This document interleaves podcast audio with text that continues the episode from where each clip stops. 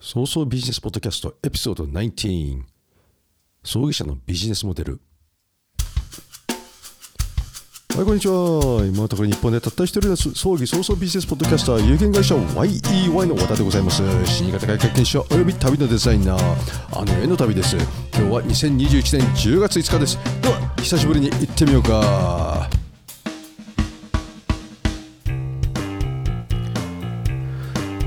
久しぶりの更新です。ちょっとご無沙汰しておりましたね。日本外国特派員協会で出版会見を開きましたのでその対応でずっといっぱいでした。あのー、まあさてね、えーと、エピソード18が、えー、マーケットインから見た葬儀でしなでした、えー、プロダクトアウトとマーケットインの違いを話しましたね。あの時は。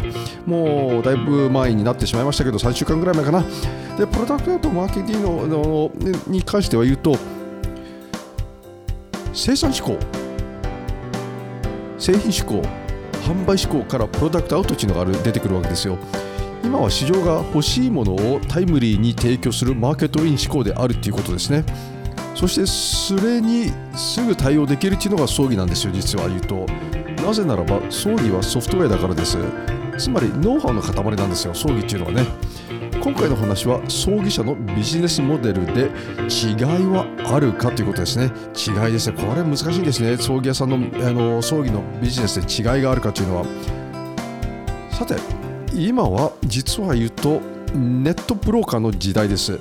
もちろん自社集客もすごい大切です。いや本来はそっちが本来の姿ですよ。ネットブローカーの場合は3割4割持っていくんですよ。当たり前にピンハネしていますからね。つまり15万の葬儀の紹介で多くても6万は取ってきます。で2割1割で1万5000円2割で3万円4割で6万円ですからね。言い方悪いあの言い方をするとピンハネなんですよ、まあ、さらにね5強化とかえっ、ー、と古典返しがあったらねそこでもまた上上前跳ねてきますからね。それでも葬儀社は使うんですよ。いや本来なら誰も使いたくないです。そんなところね。でも集客があるということで、えー、名前を知ってもらうために使うんですよ。さてそういうところでビジネスモデルの違いはあるのかという話で調べてしまいますよね。加速層を一つ見てください。どこも横並びの作業です、ね、違いなんかありませんよ。人数の差だけです。一般層これは金額にもよりますけれどあれがつくこれがつく程度で跳ね上がまあおおむねの差があるわけですよねこの金額の。ね。金額に応じて、えーまあ、霊柩車霊柩車が変わったり祭壇や棺などが豪華になったり、まあ、ワンランクアップランクダウンですよね。がこれがモデルあのビジネスなんですよ。まあそれね、これってビジネスモデルではないんですよ。もう確実にパッケージのアップダウンだけなんでね、まあ、これビジネスモデル、ちっちゃいビジネスモデルでしょうけど、これの差はないんですよね。まして仮想のみ、直送、これはすでにビジネスではありません、葬儀社にとってみれば。ね、これは葬儀社からしたら、お客様と社会の奉仕です。ここで儲ける仕組みはなかなかできません。唯一できるというのが、えー、まあ、えーいやあの役所から来る、え、生活保護ですね、うん、これだったらねプラスに多少なるプラスになるかことはあるんですよ。まあ、これね薄利多売しても葬儀社は下手したら疲弊するだけなんですね。ここで儲かる仕組みがなかなかできできできませんから特に外注を使えば使うほどかといってね自社の高い給料の社員をかあの使えるかといえばそうでもないのでもう DQ、EQ、F 級とかアルバイトを利用して見て見ぬふりをする作業なんですよこういうのは。安い葬儀っていうのは。だ悪い言い方をすればお金を払わないんだから文句を言うなという話になります。しかしお金を払わない人に限って声が大きかったりするんですよ。クレーマーさんでね騒いで騒いで騒ぐまけるというのがましてそういう手を抜く仕事で、えー、ミスが起きるのは社員がそういう社員が担当するからなんですよ。つまり最小限なことができない社員が、えー、まあ、社員とかアルバイトというか、まあ、そういう人たちが担当するからなおさらミスが起きるわけですね。まあ、これはね基本的に作業は一緒でビジネスモデルの差ではありません。金額の差です、ね、ではどこに差があるのかって不思議ですよね。それは儀式とホスピタリティなんですよ、ね、儀式とホスピタリティ。つまり葬儀社でのビジネスっていうのは最も大切なのがホスピタリティですね。これはおもてなし。おもてなしです。これがかけますとどうなるかって言ったらろくでなし。ろくでなしになります。で崩壊します。ちなみに上野公園の下のところに森鴎外が住んでいた鴎外荘っていうのがあるのをご存知でしょうか？ここはね現在ホテルと温泉そして鴎外の資料が展示であの展示して収益を上げてるんですけれど一度泊まってみたいなとか言ってみた思ってるんですよ。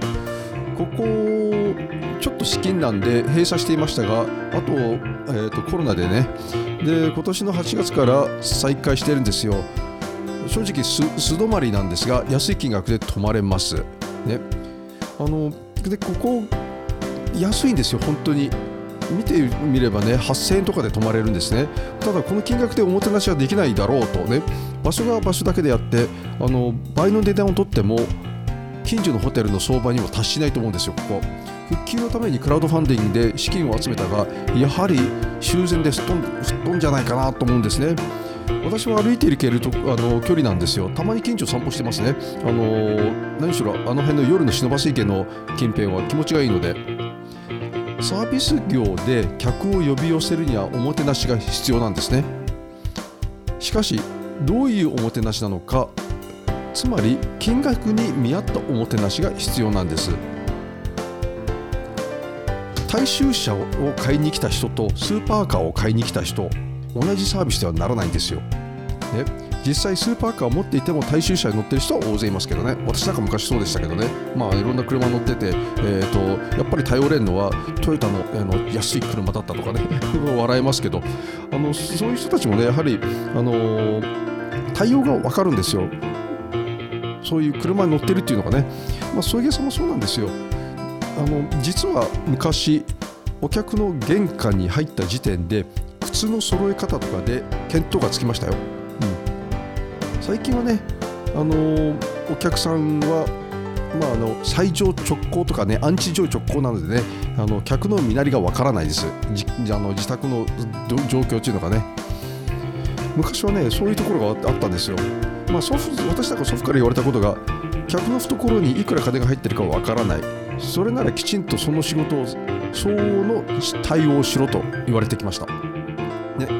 今はねあの南春夫のお客様は神様があって間違って伝わって、と、かあの客が神のように威張る人が出てきましきましたじゃないですか、ね、意外とそんなのが結構多いわけですけれど、ね、逆にね神様は神というのは奥ゆかしいもんなんですよ、ね、それを忘れてしまうことがね人間なんですけれどね。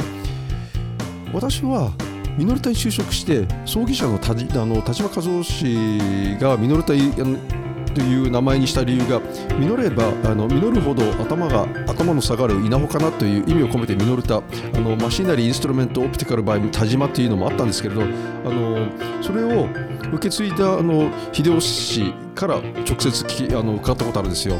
そのまあ、時期の私の時代にいた時の社長ねあの時ね社長が「和田君ミノルタという会社を君らの世代で新しい分野に挑戦したいしてほしいと私としてはね国内外、まあ、あの当時国内だけでもね8000人ぐらいいた、あのー、直接の雇用の社員の中で社長が私の名前をと顔を存じてあげてたっていうのもね驚きましたよ俺は。ね。まあ、確かに私は外国採用でとんでもない人間だったから博打だったのだろうからちょっとあの人事部でこんなやつが来ましたけどなんてね、まあ、弟のね、えー、と田島さんの弟さんの、えー、とうちのところで事業部長でしたからベリの。で、まあ、それでねあの私はよく知られてはいたんですけれどあのいろいろとかわい可愛がっていただいたから、まあ、あのまずねおもてなしそれは金額相応でっていうことですね。外国のスーパーやコンビニファーストフードでの対応がよく見てほしいんですよ。ね、日本は過剰であなんであるからおかしくおかしくなることもあるんですね。それを理解しない消費者もいるのでその説明をせねばならない時代です。特にそれは葬儀で、ね、葬儀社のビジネスモデルはサービス業であり駅務です、ね、金額相応の対応をしないと潰れます。そういうのを見てきてます。そしてお葬式やソフトウェアだということをお忘れなく。今日のお話はここまで。ですです。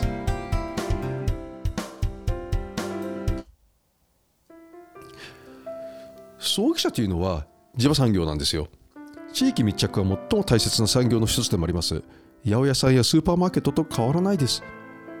葬儀社の社員一人一人が会社の広告塔です。人材は宝です。